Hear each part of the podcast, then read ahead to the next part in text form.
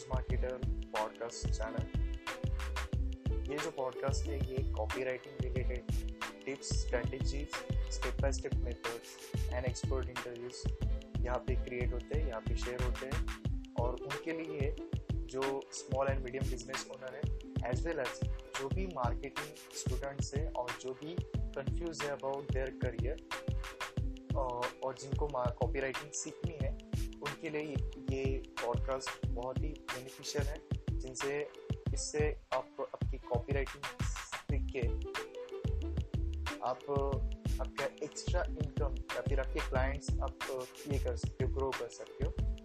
आज का जो पॉडकास्ट है it is a series of podcast ठीक है? इसकी फोर सीरीज़ होगी।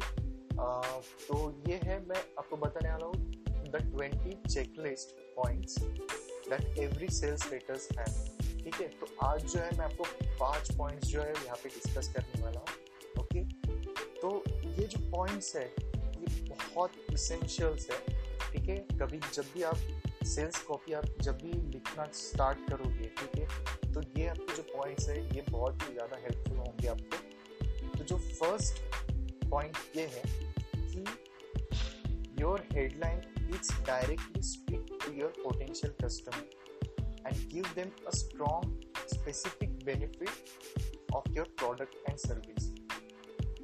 मतलब कि आपकी जो हेडलाइंस है, आप हेडलाइन जब भी क्रिएट करोगे it should be directly targeted to your target audience अगर आप, आपका जो प्रोडक्ट है डॉग फ़ूड है, ठीक है? तो डॉग फ़ूड के लिए आपके हेडलाइन में आप डायरेक्टली आपके जो डॉग फ़ूड लवर्स है उनको ही टारगेट कीजिए ठीक है? और एक ऐसा पर्टिकुलर बेनिफिट उनको बता दीजिए, आपके जो प्रोडक्ट है उसके रिलेटेड जिनसे उनके अंदर क्यूरियोसिटी क्रिएट हो।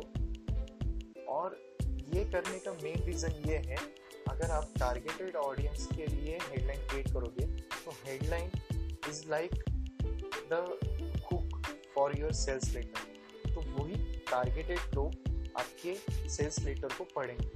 और उससे आपको टारगेटेड ऑडियंस की वजह से रिज़ल्ट आपको बेटर आएँगे। ठीक है? अगर आप जेनेरिक हेडलाइन करते हो तो इससे क्या होगा कि जो नॉन बाइंग कस्टमर्स है, वो भी अट्रैक्ट होंगे और उससे आपके सेल्स को कन्वर्जन्स नहीं मिलेंगे और लोग परचेस नहीं करेंगे। Second point is second point is do you start your letter with the strongest benefit of your product or service? मतलब कि अगर आपने लिस्ट ऑफ़ बेनिफिट्स क्रिएट करके रखे आपके प्रोडक्ट या सर्विस के रिलेटेड देन आपको क्या करना है? प्रायोरिटाइज भी करना है उसको, ठीक है? जो सबसे ज़्यादा बेनिफिशियल है आपके टारगेटेड ऑडियंस को, उसको आप पहले रखिए, ठीक है? उसको टॉप में रखिए। क्योंकि जब रीडर पढ़ेगा तो वो चीज़ वो पहले पढ़े, ऐसे आप लिखिए। ठीक है? और जो सबसे लीस्ट इम्पोर्टेंट है, उसको एंड में रखिए। उससे क्या होगा कि रीडर जब आपके लेटर को पढ़ेगा फ्रॉम टॉप टू बॉटम तो उसको जब आपके बेनिफिट्स दिखेंगे तो वो सबसे इम्पोर्टेंट बेनिफिट को पढ़ेगा तो ही will be more interested to read all the points तो ये आपको सेकेंड पॉइंट है, ठीक है? Third point is do you explain how your product और सर्विस इज़ बेटर और different compare to your competitor आप जो प्रोडक्ट और सर्विस दे रहे हो, ठीक है? ये किस तरह से यूनिक है? आपका यूएसपी क्या है? यूएसपी मतलब यूनिक सेलिंग प्रोपोजिशन आपका क्या है? इट इज़ काइंड लाइक कि कैसे आप डिफरेंट हो आपके अदर कॉम्पिटिटर्स के हिसाब से। इसमें आप क्या कर सकते हो? आपका ऑफ़र क्रिएट कर सकते हो? या फिर आप बोनसेस क्रिएट कर सकते हो? ठीक है?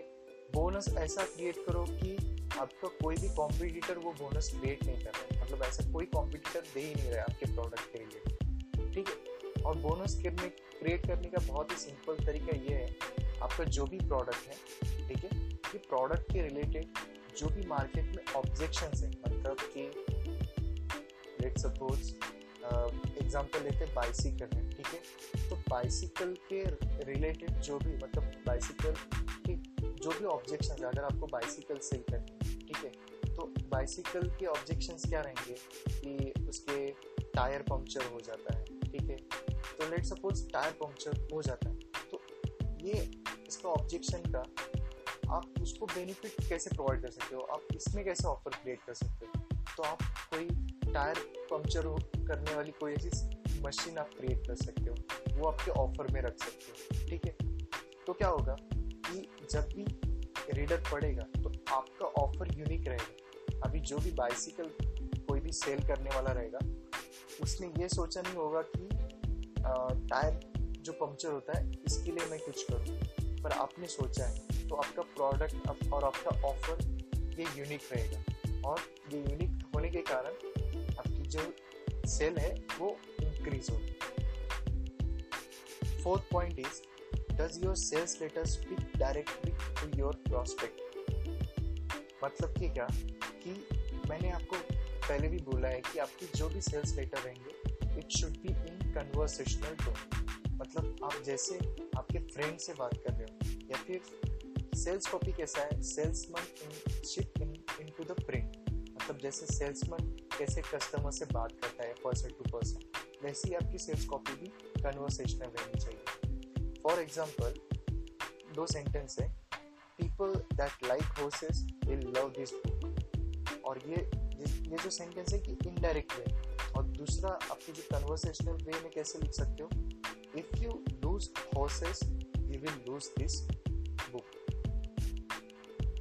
इसमें आपने डायरेक्टली उनको डायरेक्टली टारगेट किया आपके जो कस्टमर है, उनके लिए डायरेक्टली आप कन्वर्सेशनल आपके सेल्स लेटर में लिख रहे हैं। और लास्ट पॉइंट आज के लिए ये है do you use you twice as often as I in your sales letter मतलब कि आपके सेल्स लेटर में यू वर्ड का इस्तेमाल जो है आई वर्ड से डबल होना चाहिए। इससे क्या होगा? ऑडियंस को लगेगा कि ये जो मैसेज है ये मेरे लिए रादर देन मतलब उनकी खुद के लिए। उनको ऐसा नहीं लगेगा कि ये जो मैसेज है ये दूसरे किसी के लिए। ठीक है? इसकी वजह से आपको यू शब्द, जो वर्ड है, इसको ज़्यादा से ज़्यादा इस्तेमाल इस सेल्स कॉपी तो दोस्तों, आज के टॉपिक मतलब इसके लिए आज की जो twenty check twenty check list है सेल्स लीडर की, इसमें मैंने आज आज पाँच पॉइंट डिस्कस किए। Next time I will discuss more point more five points ठीक है? और वैसे करके हम ट्वेंटी पॉइंट्स की चेक लिस्ट कंप्लीट करेंगे। uh, अगर आपको ये पॉडकास्ट अगर अच्छी लगती है तो प्लीज़ लाइक कीजिए एंड शेयर कीजिए। एंड जो फेसबुक ग्रुप है Uh, मैंने उसकी ग्रुप के डिस्क्रिप्शन में लिंक दे दी है। उसको ज्वाइन कीजिए वहाँ पे भी बहुत सारी इन्फॉर्मेशन है copy writing related thank you so much